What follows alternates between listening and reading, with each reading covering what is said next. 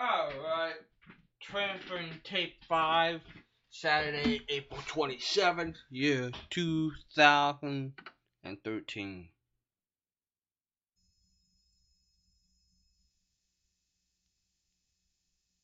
the rains of spring and the dust of summer and come up smiling.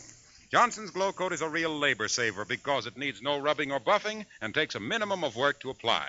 And when you spill something, you mop it up in a jiffy with a damp cloth. If you have linoleum in your front entrance hall, brighten it up with an occasional application of Glow Coat. The colors will be as fresh as new again, a cheerful welcome to your friends. And for all floors made of asphalt tile, the approved polish is Johnson's Self Polishing Glow Coat. What are you doing, McGee? I'm writing a telegram to Cousin Roy in Portland. What are you saying? I says your letter impertinent and insulting. You are a cheapskate and a rat, and if you ever write to me again, I'll pin your ears back with your own bicuspids. Warmest personal regards. Signed Fibber. Very good. Day letter? Night. Night all.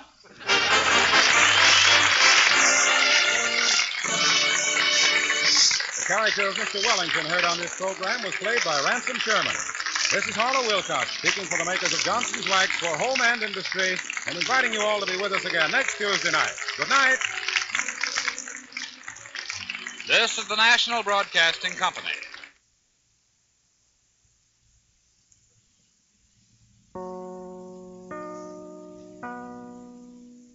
April 25, 1944. Uh, Fred McGee and Molly. And we're going to call Patricia in a second, but let's hear her. Dear Lord, thank you for the opportunity of being here. Look after your family, your children. Bless the poor, the hungry, and the needy, Lord. Take care of the country. We ask it in Jesus Christ's name. Amen. All right, let's fire this up.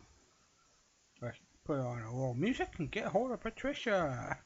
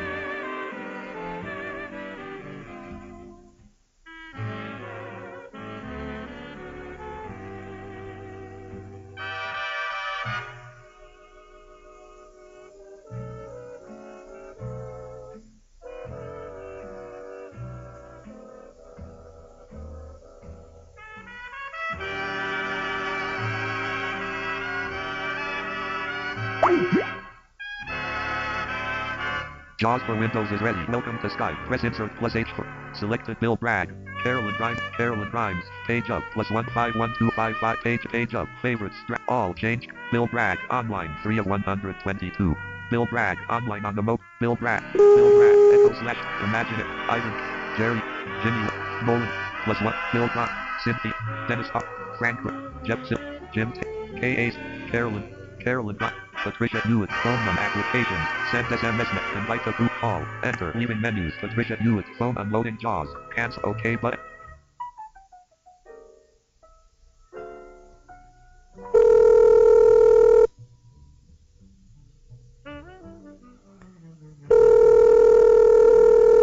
I am here. All right, we'll turn the music down. Hello there, how are you? Hello, Are you there? I'm here. You hear me? I can hear you. Oh, that's good. That's There you good. go. I can't hear you. You can't hear me? Now you're getting better. Oh, there. There you go. You were out of your microphone again, weren't you? No, no, it's just a different set phone setting. I had to bring myself up to make sure you can hear me. Okay, and now you're loud. I need ears. Hello or maybe there, Bill's there. new board will help, huh? Uh huh. Build new board will You help. think? Oh yeah. Oh, that would be helpful. Oh yeah. And once we get you on Skype, that would be Is he helpful. going to be feeling okay to get out there? Um, well, Kim coming by herself. They're gonna mail. They're mailing the board out here. They're mailing.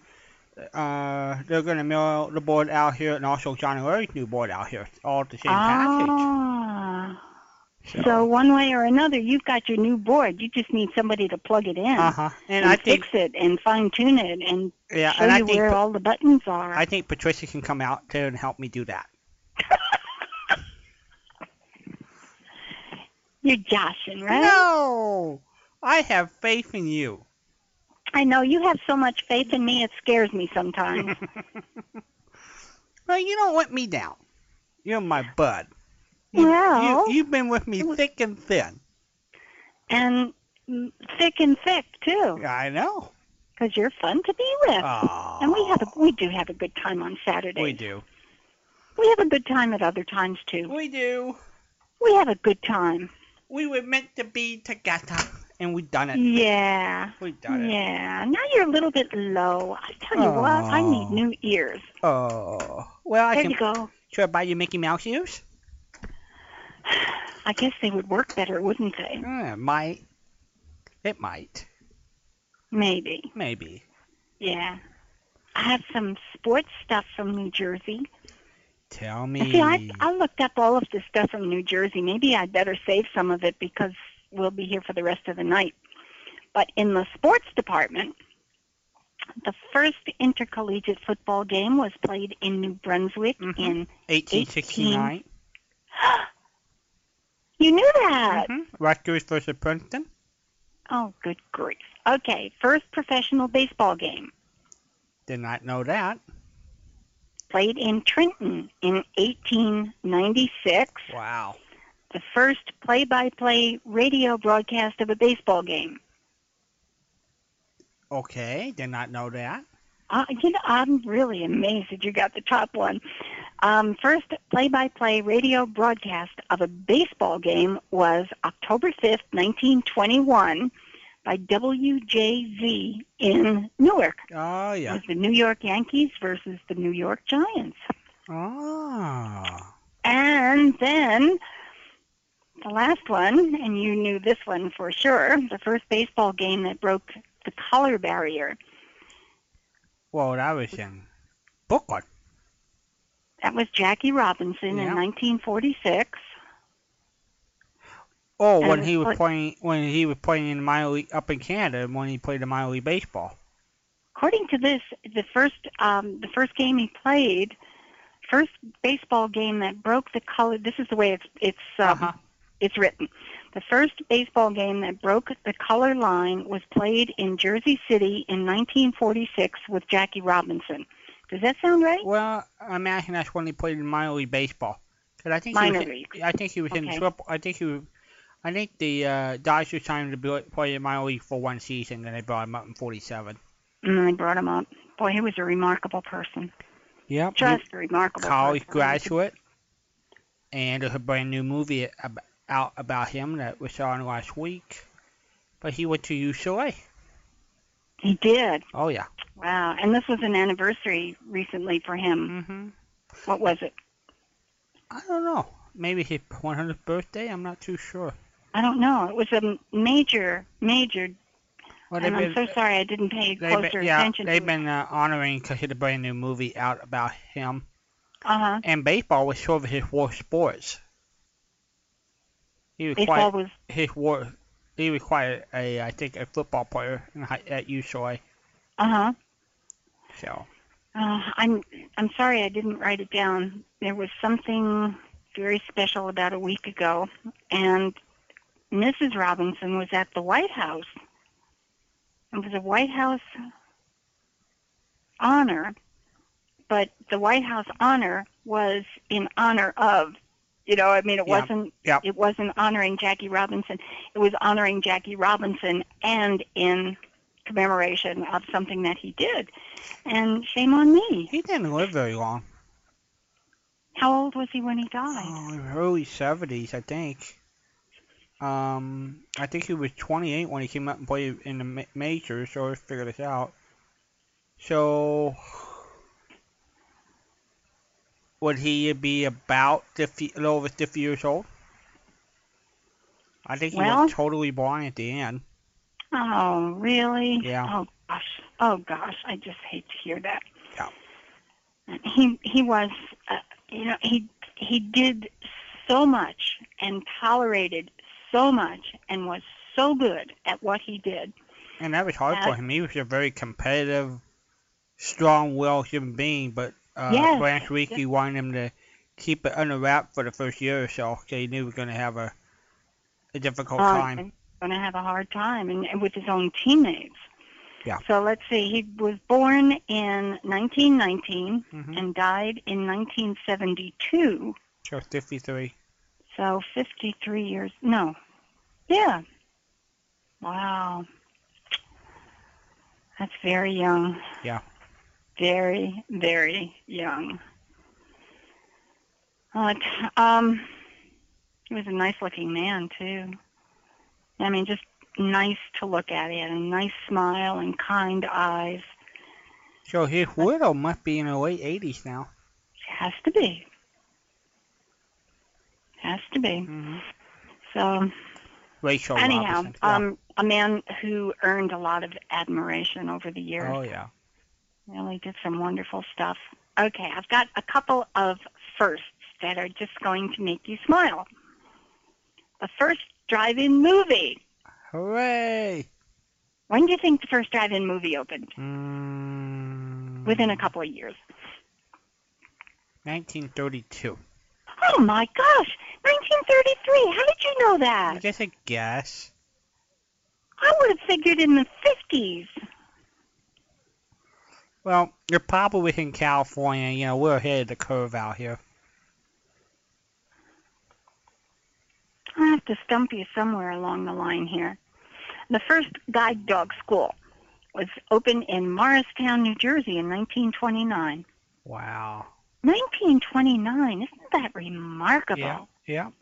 Wow. So I'll save some of the rest of this stuff because it's it's kind of fun. It is good stuff. You want to do your questions? I think we should do it.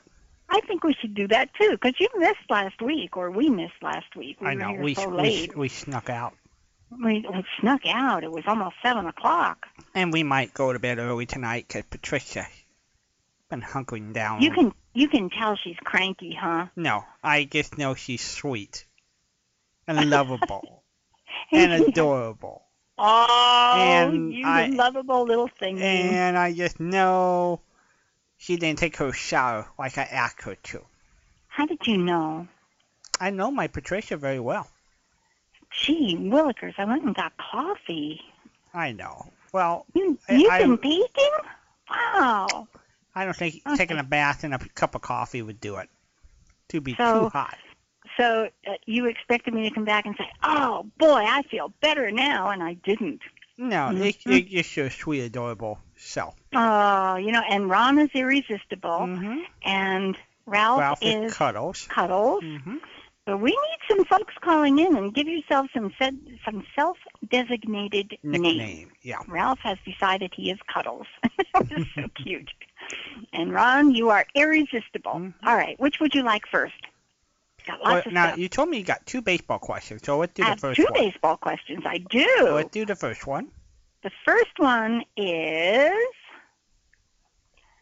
Wait. Well, I can.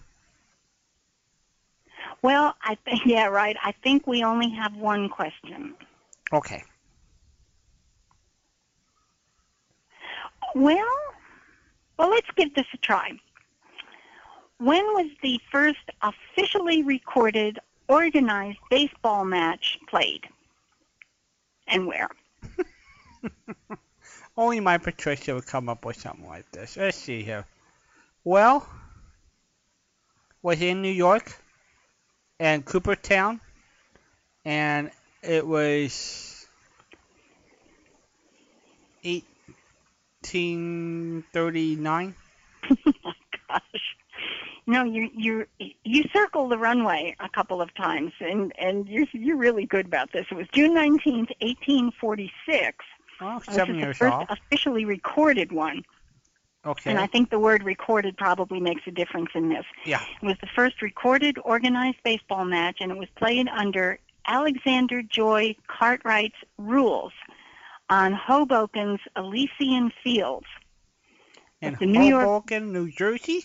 Elysian, New Jersey, another one in New Jersey, with the New York Baseball Club defeating the Knickerbockers two to one. And Cartwright was the person who umpired. No wonder you know so much about sports. They all come from New Jersey. Because we all come from New Jersey. Well, you see, this was one of the things that I came across when I was looking up New Jersey, Aha. and I thought, I'm not going to put it in New Jersey. I'm going to put it and make Walden answer it. Ah.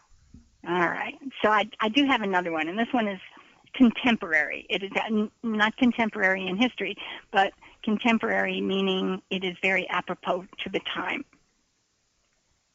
Say what? We, it, it is apropos to our time. I mean, it's something that's that fits in with what's happening in today's news. Okay. All right. And it has to do with the Red Sox at Fenway Park. Mm-hmm. Which, uh, this is a three-part question, so I'll ask all three, and then we'll go back one at a time, okay? Yep.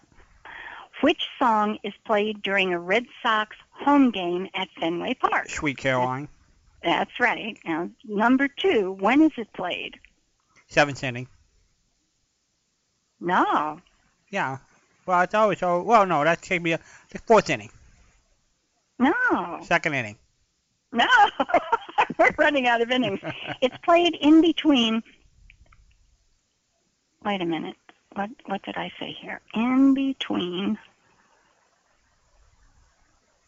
It's in between the the seventh and the eighth inning, so it's considered an eighth inning song. Ah, it's always okay. the eighth inning. I, I heard the seventh, but I guess uh, okay. So I- now I know what it means. During the, Okay, during the middle of the eighth inning. got it. How about that? And I thought it was in between innings. Okay. New ownership request. Anyway, okay. So it's the eighth inning, and that's what I had to had to look up because they kept saying eighth inning, and I'm thinking eighth inning. Why? You don't play a song in the middle of the eighth inning, but indeed, that's exactly when they play it. Ah. Now, what is the history behind where it's played in the game and why it's played? I don't know that at all. I didn't have any idea either. It Mhm. started as a random pick. Was a, a person named Amy Tobey, who was the ballpark's musical director from 1998 to 2004. So that was only six years. Right. And she was responsible for choosing the music. It was up to her. And occasionally she would put in Sweet Caroline because she had heard it at other events and she liked it. And apparently the fans did too. But then the team was bought. In 2002, uh, a group, John Henry's group. I don't know who John, John Henry Henley is. used to own the Florida Mar- the Florida Marlins, Okay, so he and, bought the uh, Red Sox. and the former owner, one of the owners of the San Diego Padres, was involved, who was in films, and the guy who helped run the Padres. So it's a, a sort of a group that went and bought the Red Sox. A strong sports Mhm. emphasis here. Okay, bought the group bought the Red Sox in 2002, and the new ownership requested that Tobey play the song during the middle of the eighth inning of every single game, and that's where Ah. it started. It was the Ah. group owners who Okay. decided that's when they wanted it played because it is a peculiar song. I mean, you think "Sweet Caroline" that that's almost got a southern sound to it in the middle of of um, Boston. Yep, and I think partly it started to get. I always thought they kept it because that's when the Red Sox started to get hot and started winning some World Series. And and you're right, they started playing it after it Yeah. caught on. Then the um, music director started playing it only when the Reds were ahead, Mhm. and then the new owner said in 2002 we'll play it at the middle of every eighth inning. Now, what came about and made me look at this so specifically was that Neil Diamond, whose hit was Sweet Caroline, Yep. made an appearance at Fenway Park and conducted, you know, the, because Yeah. the music director will turn off the sound when it comes to the point where it's Sweet Caroline Right. and the fans take over. And he called and said, I'm in town. Can I come to the park? And I said, wow, isn't that? And I mean, this was in the middle of just all of the horrid things that were going on up there. And um, you know, Boston is a very, very strong town with strong values and strong people and you know, it just is. And somebody wrote, "You picked the wrong town," you know, Yeah. and I think they were right. But anyway, the the stadium was packed. I don't know if you had an opportunity to hear it, but he was out there, you know, just jeans and ball cap, and you know, like he had just rolled out of bed. So I should fo- probably up on YouTube. I should probably see it probably now. Uh, Yeah, it might be. And there he was out in the middle of the field Uh-huh. with a microphone singing Sweet Caroline, and the fans went crazy. And it was just a shot in the arm that was a very nice thing to do, and it did exactly what he wanted Wow. to. It kind of perked people up. Sure. So that's what made me Go out and look and find out the history of the eighth inning. And Well, you know it. you know who he wrote it for. he wrote it for who? Whom? Caroline Ca- Caroline Kennedy. I wondered if that was the case. He found he kept the secret for all these years until within the last four four to five years he he announced that when she was in the audience that he wrote it for her. Oh my goodness. Oh my goodness. All right, so I have to I have to mark all of these um, your baseball ones as finished. But we still have other questions for you. Which one would you like? My quote. You may have your quote. Hold on, let me take care of the baseball dealy here. Your presidential quote is. It's easier to do a job right than to explain why you didn't.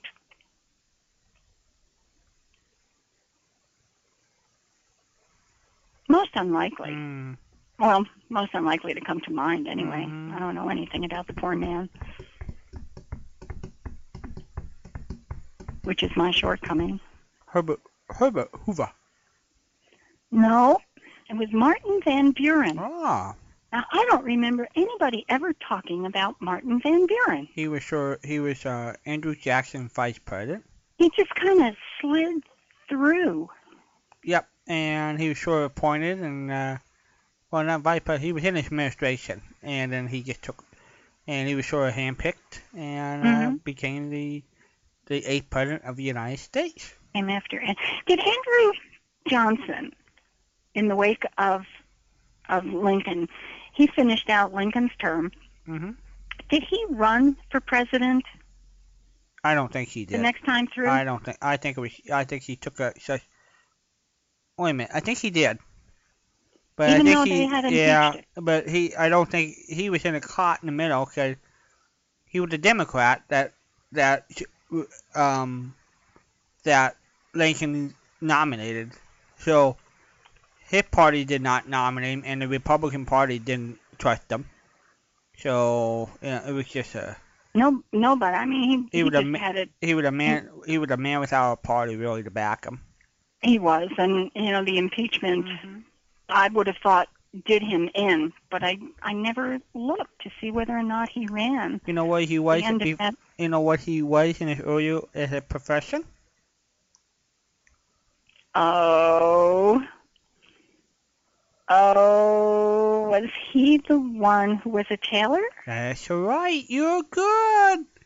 Patricia Boy, you know, I look at I look at these things sometimes and just marvel at the backgrounds of the people who led our country. Mhm. But the the impeachment was just I mean, that was a heartbreaker. Yep. After after having gone through so much during the Civil War and then to have a president impeached. Oh, awful stuff. Awful stuff. Our country has been through an awful lot. We're still here though. Yes, we are. And we will always be here. It's just hard road sometimes. Mm-hmm. Okay, so what else do you want? We've got a presidential question, a brain teaser, and your Stump Walden question. Dum, dum, dum, dum. You can forget the presidential question because you already answered it. Never mind. Uh, you gave me the quote though. So I don't Yeah. have my presidential question yet. Well, you already answered it. You sure? Yeah. I thought you gave me the the only, quote. the only president born in New Jersey. Oh. Okay. And I asked So you I'm while down I was two. up in Yeah. I'm down to two. Yeah. Yeah. Well, see, I didn't save it. I forgot to take it off my read to Walden so, so we already covered it. But Woodrow Wilson, yes, Yeah, he spent a lot of time in New Jersey, and he was governor of New Jersey. But he was born. Are you ready for this? Know, Staunton, Virginia. Virginia. Oh, that was Carolina. Virginia. Staunton, Yeah. Virginia, Yeah. with the Statler brothers, Staunton, Virginia. Oh, that town? Uh huh. Wow. And I recall when we were talking with them, maybe yeah, I guess it was both of them. They were talking because we were talking about hometown and mm-hmm. Christmas and the kinds of traditions and customs that they had as a family. And he, one of them, I think it was Harold, mentioned, and of course we've got Woodrow Wilson all over the place. Yeah. And I Yeah. thought, okay, I Now had we know no why. idea. I did not know that. I didn't know he was born in Staunton, Virginia. Wow. So the Statler brothers share Woodrow Wilson's hometown, Wow. And that's what they were talking about.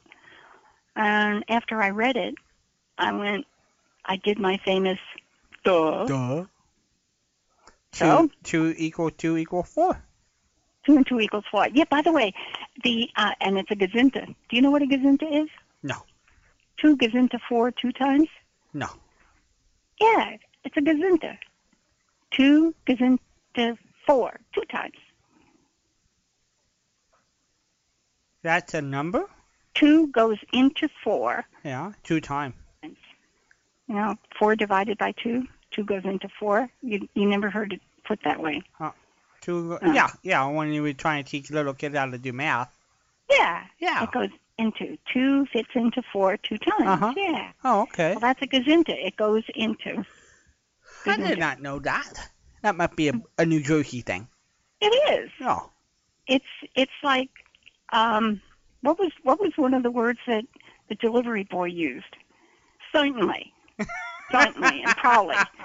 Probably. P R O B probably. It was a good show with all of those great words and you went and got a snack instead of listening to the show. I actually listened to most of it.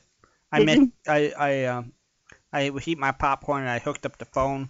That way I could listen. Oh, no wonder. I no wonder no went the phone. I now I left the phone open. See, Again. He did it, folks. He did it. but that's okay. Well, I'll I'll put that on my list that when we get back on the phone together each week. I said, Did you hang up? Did you hang up? Yeah. Well, now I did.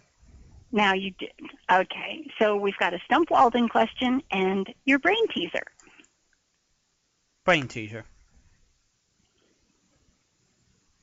Your brain teaser. Uh-huh. A man went to a hotel, and as soon as he got there, he was bankrupt. Explain.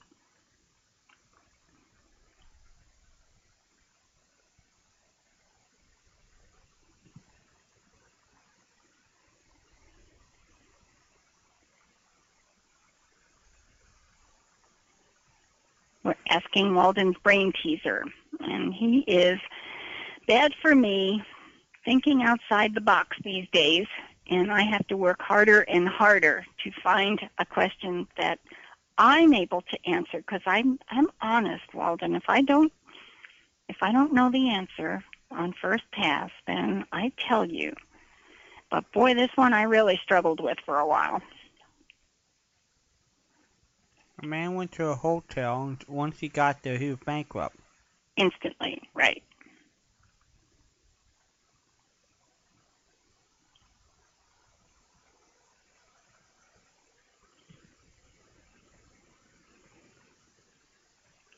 Hmm. We have no dead air. It is Walden's brain chugging through this question. We can hear it.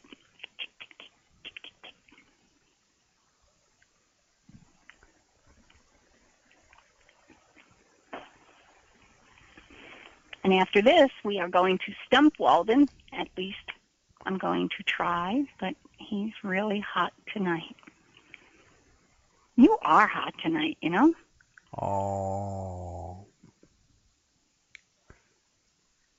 A man Um. went a man went to a hotel Mhm. and as soon as he got there he was bankrupt. Okay. Well, he owned a hotel, and when he showed up, that's when they served the paper and said it was foreclosed. You're really creative. That was good. It's not the right answer, but it was good. Okay, what the answer? What game do you like to play that has hotels in it? Monopoly. Yeah, and a oh. hotel Oh. is very expensive to pay the rent on. Oh. Man was playing Monopoly and he landed on a property with a hotel and Oh, boo boo. That's a good. rent. That's a good one. That's Instant a good bankruptcy. one. That's a good Oh, one. boy, that one that one really stretched brains. That's a good Dude. one. It, I, yeah, I thought it was pretty good. Yeah. But boy, I thought, how, you know, standing Yeah. outside a hotel and he went bankrupt. Yeah. Did he that- get stuck up? I that's a think that's good not bankrupt. one. So that leaves us with your Stump Walden question. hmm I'm ready. You ready? Mhm. I don't have to do a drum roll or anything, right? Oh, you can do that. That's very good. Very Okay. Which character was a mechanic at Jim Barker's garage? Well, the only one I know of was Gas Gasoline Alley. Nope. I know you know who Jim Barker was. Um, the Adventures of Jimmy Allen. No. Lorenzo Jones. No, I didn't. Yeah, Lorenzo Jones worked at Jim Barker's garage. Wow. He was a mechanic, Wow. and he didn't spend a heck of a lot of No, time. No, I thought he was a sort of an inventor and stuff like that. Yeah, yeah, but this is the way he earned his living in order to be able to come home and play with his inventions. Dun, dun, dun. Yeah, even if I listened to Lorenzo Jones, I wouldn't have remembered that. Ever. All right, so now I got some really hot stuff here because we've got Winnie the Pooh. I still have some Pooh quotes. Mhm. And I've also got a really nifty collection of quotes by comedians and people in humor places.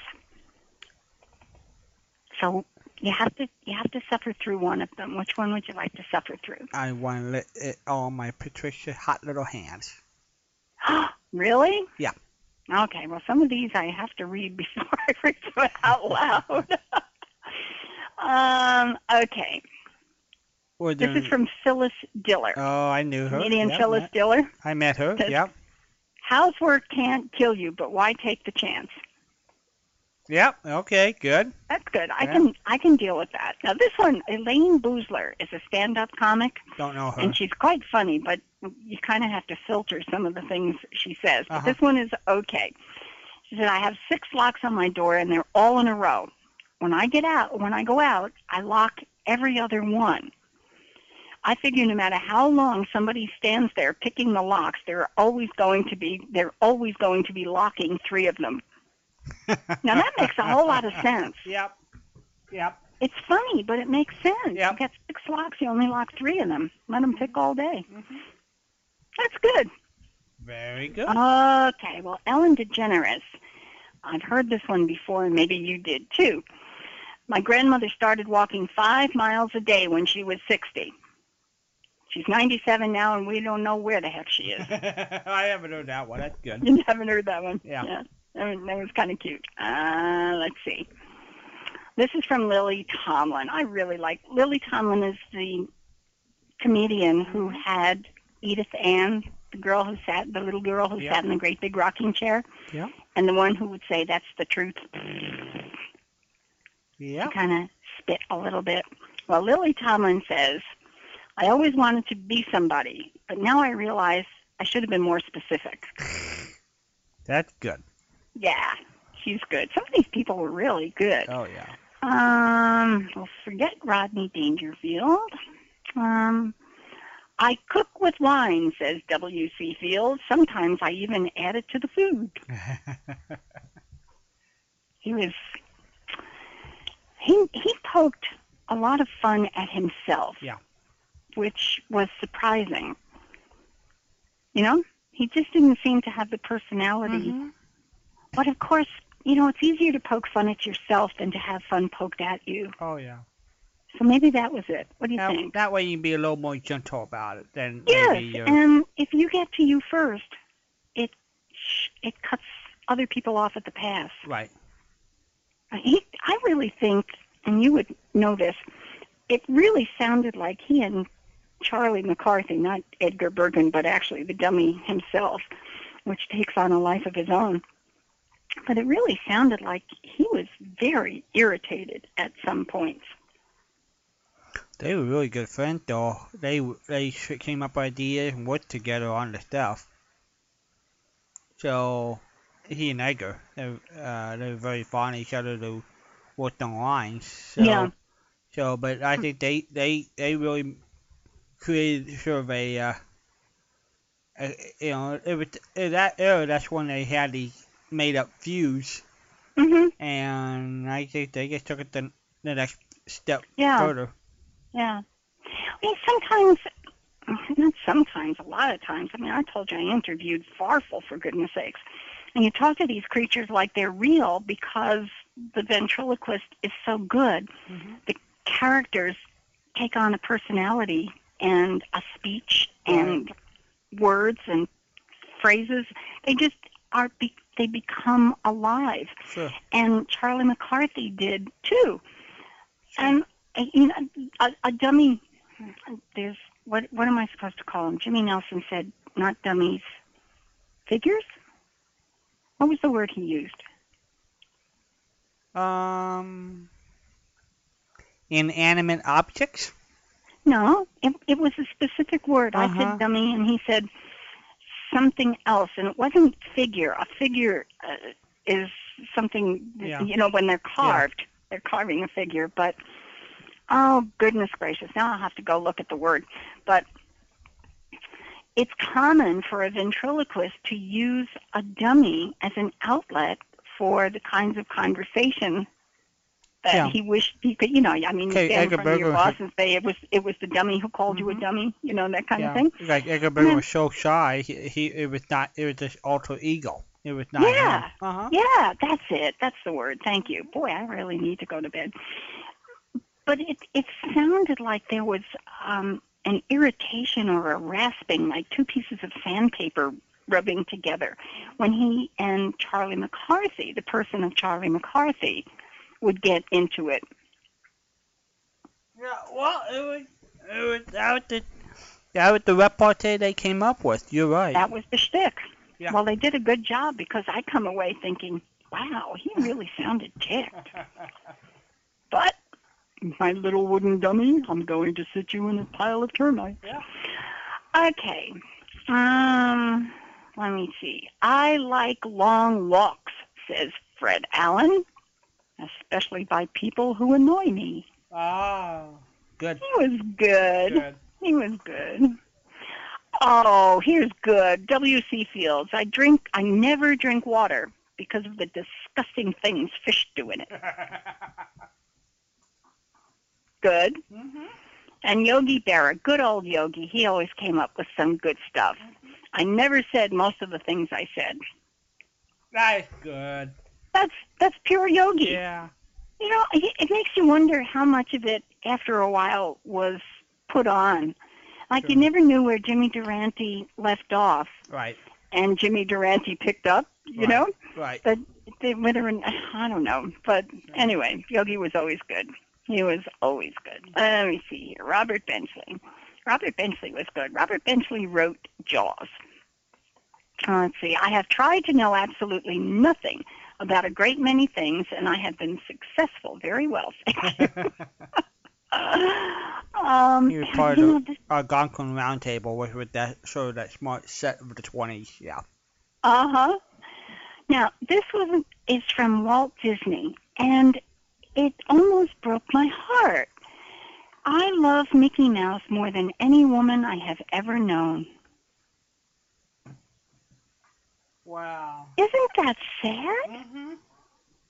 I mean, you can you can love the character that you created, but to love that character more than anyone else around, well, I I rephrase that. Never mind. He didn't say more than anybody I've ever known. It was more than any woman I have ever known. Now, I wonder what that says. Uh, have the opposite sex disappointed him? I don't know. He was married, yes? Yeah. Yeah, I thought he had Was- kids and everything. Was he married more than one time? I don't think so. I didn't think so either. I wonder how his wife felt about that one.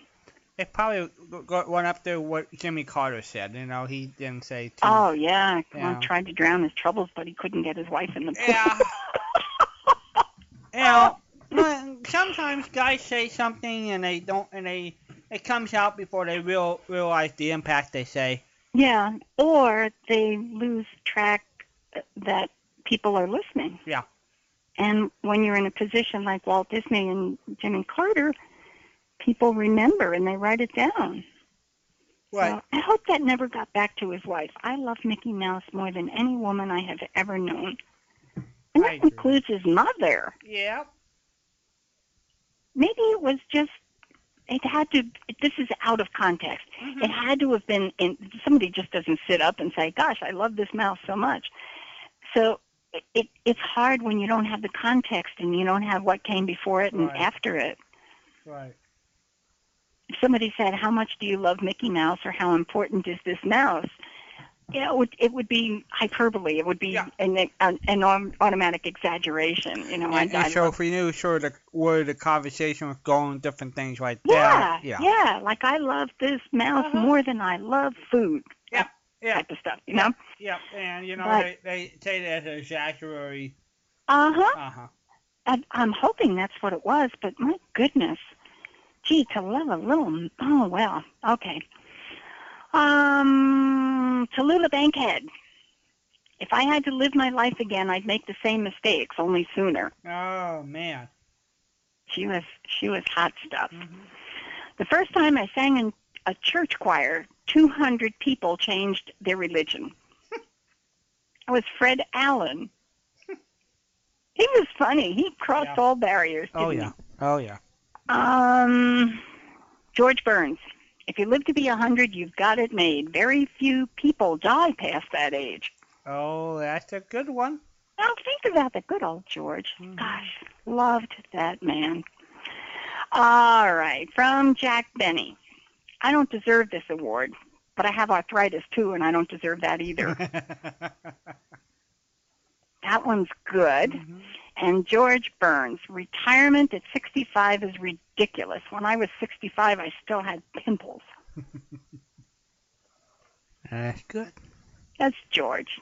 That's George. Well, that's the end of my comedians. I have some poo Bear quotes. You want to do poo? Could I give you one, poo? Let's do poo.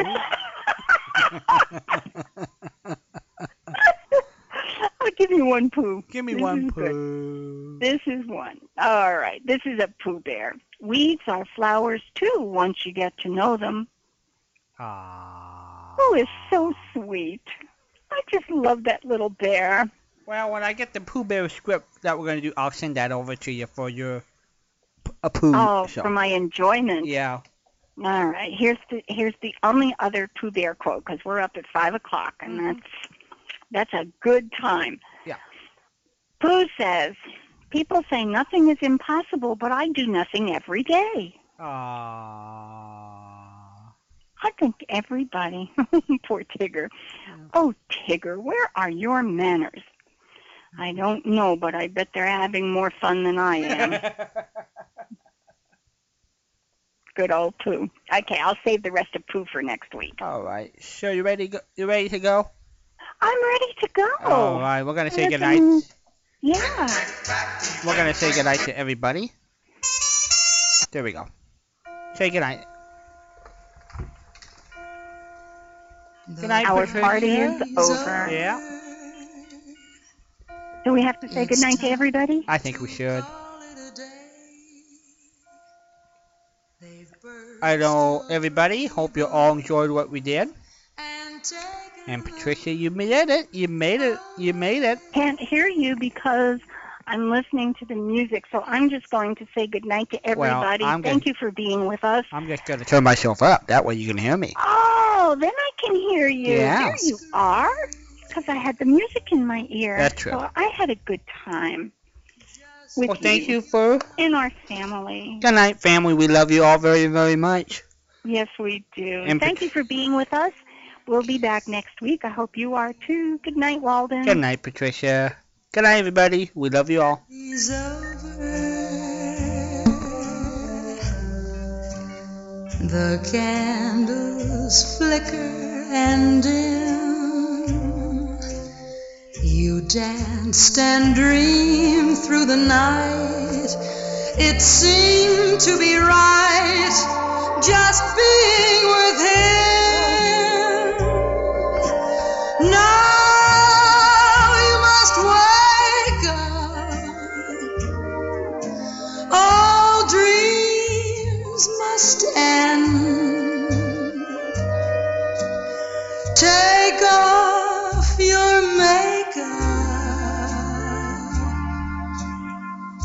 The party's over.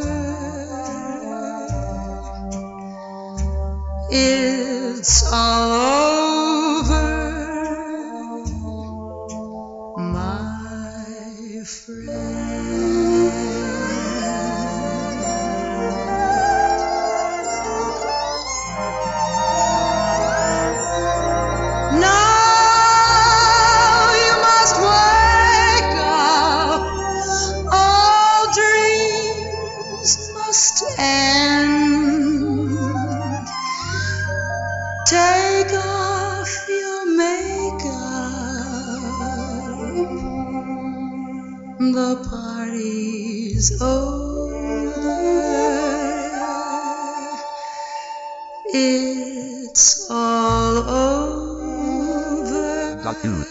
Introducing Skype Premium with Unlimited. Search page. Skype. Status online. Friend. Alt page down. Escape. Leaving menu bar. Search page.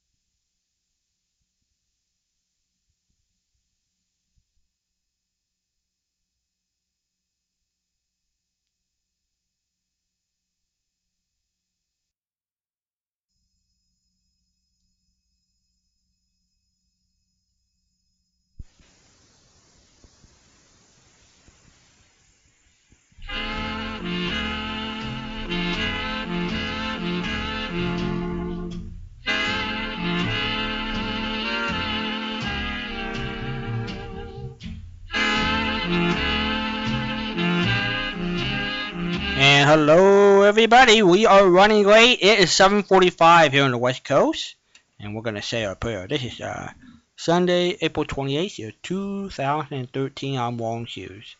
Dear Lord, thank you for the opportunity being here. Bless all the listeners and supporters of the station. Thank you for letting us do your will.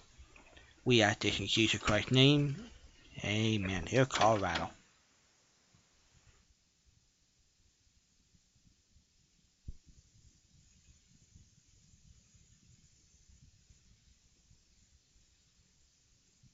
Ladies and gentlemen, it's time for OTR from the Rockies.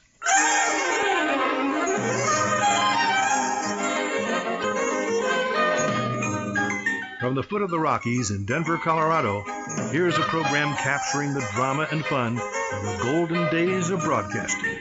Old time radio from the Rockies.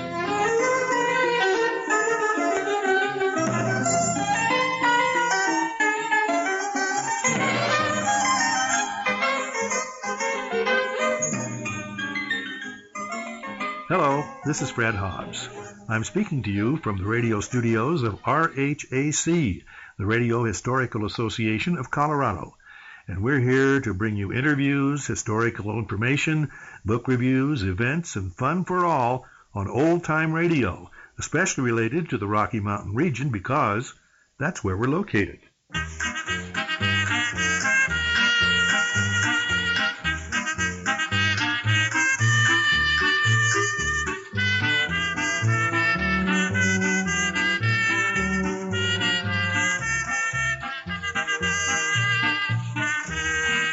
This time, it's Julius. Julius all the way. Julius La Rosa? No. Julius Abruzio? No. Certainly not Julius Caesar. This program features old-time broadcasts, but not that old.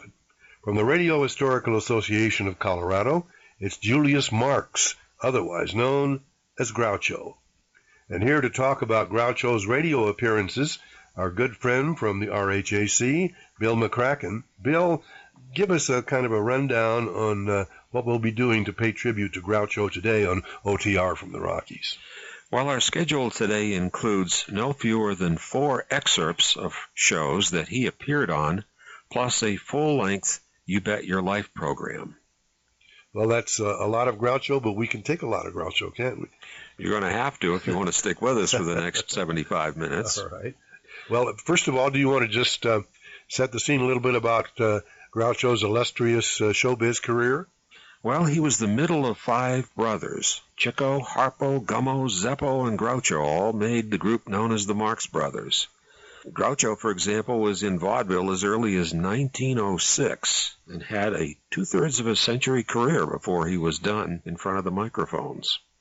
Their fame, of course, was the Marx Brothers as a group. And during the uh, 30s in particular, they made about 10 movies together, starting out with Cocoanuts and Animal Crackers. Animal Crackers became the set piece for Groucho's theme song, which was Hooray for Captain Spaulding. And he did many other movies, including A Night at the Opera and so forth, all the way through the uh, decade of the 30s.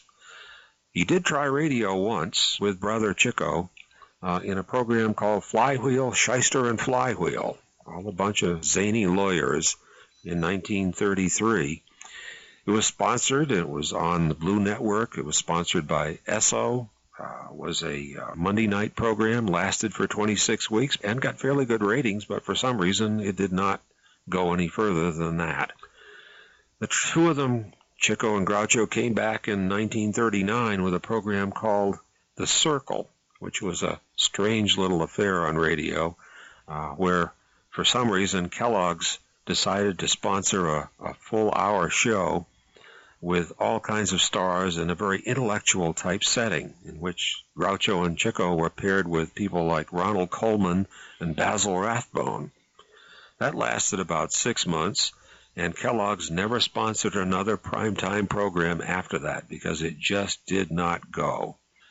The third attempt that Groucho made at radio was Blue Ribbon Town in 1943 and 1944, which was a pure variety show and had uh, a good run on CBS on Sunday nights.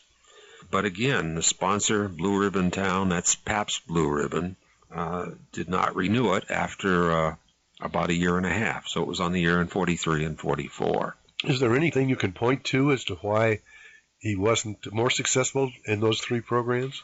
Well, I think certainly in the latter case, it was a case that Groucho was a what we would call a visual comedian, and his repertoire, so to speak, seemed to be about 10 years old by the time it made it to Blue Ribbon Town.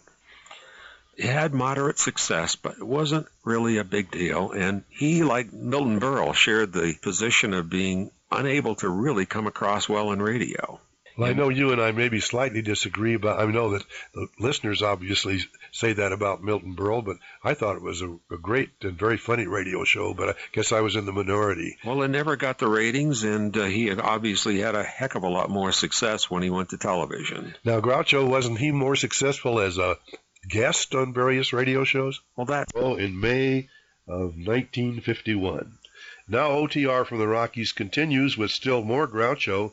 This time, an excerpt from a very great show. In fact, it was a big show. In fact, it was called The Big Show on NBC. And here's an excerpt from it with uh, the mistress of ceremonies, or maybe she would just as soon be called the master of ceremonies. We're talking about.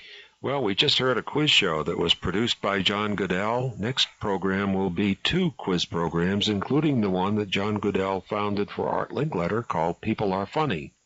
Our second show will be Ralph Edwards in Truth or Consequences. All of this and even more on OTR from the Rockies.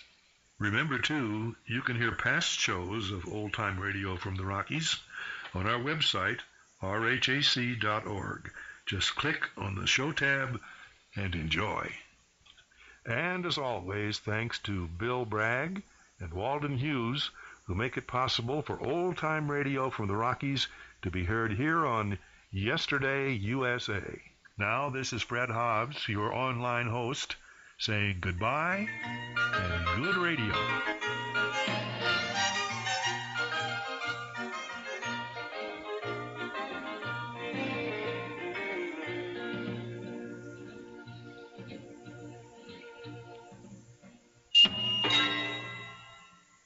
This is RHAC, the Radio Historical Association of Colorado.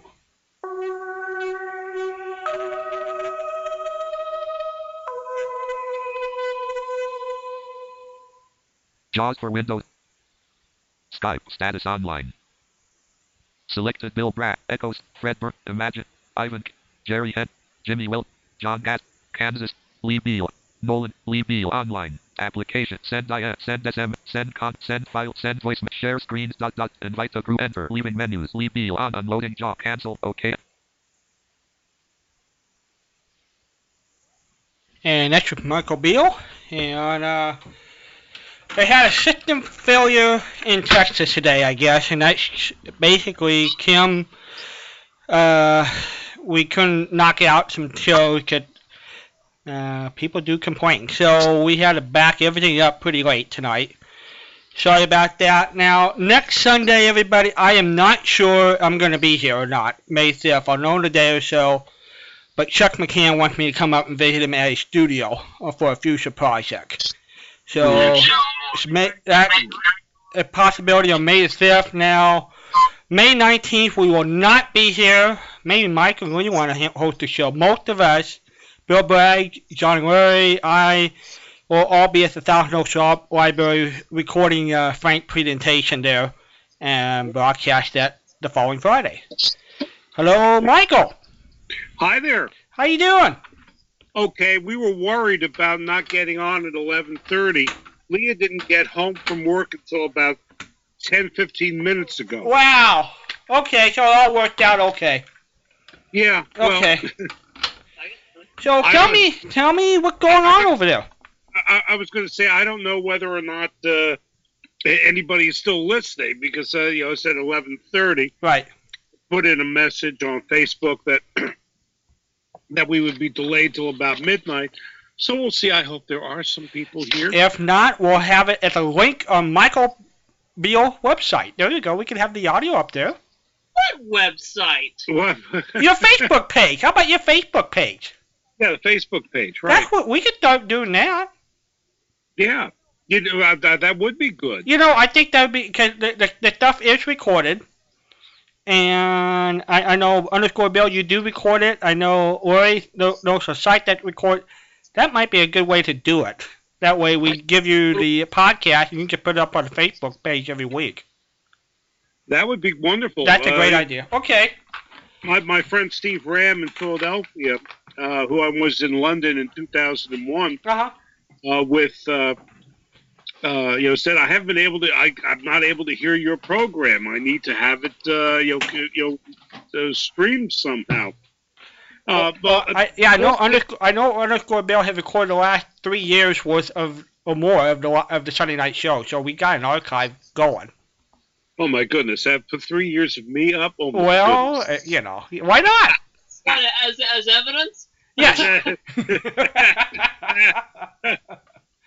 Anyhow, uh, b- b- before we get into uh, some more stuff about our London trip, I just want to mention something which is perfectly uh, you know, appropriate for the program that, uh, that that you just played about Groucho Marx. Oh, that is true. The, the little post that you sent along. You bet. That's right.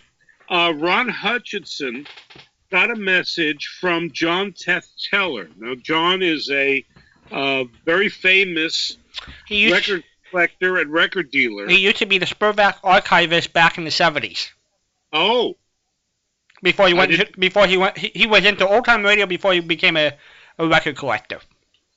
because he's really into uh, Yeah. rock, Yeah. early rock, 78s, rhythm and blues, and and, uh, and and and some of the rarest, Yeah. you know, the the ten records in the ten thousand dollar uh, area. Mm-hmm. Anyway, John is putting on the finishing touches on a CD or a CD set, at least between six and ten CDs of rare Marx Brothers radio appearances, not the common stuff you've heard on LP or Groucho only shows. He has the original transcriptions of some of the Shyster Flywheel broadcasts. All very rare, previously unheard stuff.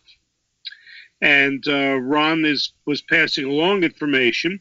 If you have or know who has any more of these discs, a Hollywood hotel appearance, disc with the premieres of a night at the opera or a day at the races, or other 30s mark stuff, please pass this along and and you know to either Walden or myself, and we can get it to uh, Ron, you know, through Ron to get it to uh, to Tefteller. And uh, you know, That, that's a great find because those were, you know, we got the script floating around, but none of the recording. And actually, I think the BBC actually uh, went ahead right. and dramatized that, them. that, that, that is the irony that the BBC, because at that point it was like half a show in very bad conditions. Mm-hmm. And I gave them a chance to hear what the format of the show was, you know, in addition to, of course, having the scripts. And they went and they reproduced, they recreated, if not the whole series, at least, I think there are 26 of them, at least like about 10, about 12 or 13 maybe 15 of them. And now the shows start showing up. Uh, Eric Grayson says, I know of three flywheels and shysters. Are there more? Ron re- replies, uh, not sure. He may have those, but do you know which episodes? The episodes are 24, 25, and 26 that exist and are on archive.org, which means, of course, they sound dreadful. Uh, Tefteller says yes, and they are coming out soon, but I need to know who has the original discs of the May 22nd, 1933 show, which has been circulating for a while, and the half show of 51533 that is floating around on the about on the internet. That probably was that first show that showed up Yeah. someone somewhere has the original 16 inch or 12 inch discs for these so they can be remastered properly and released with the others. This will be a 6 to 10 CD set depending upon what I can actually get remastered.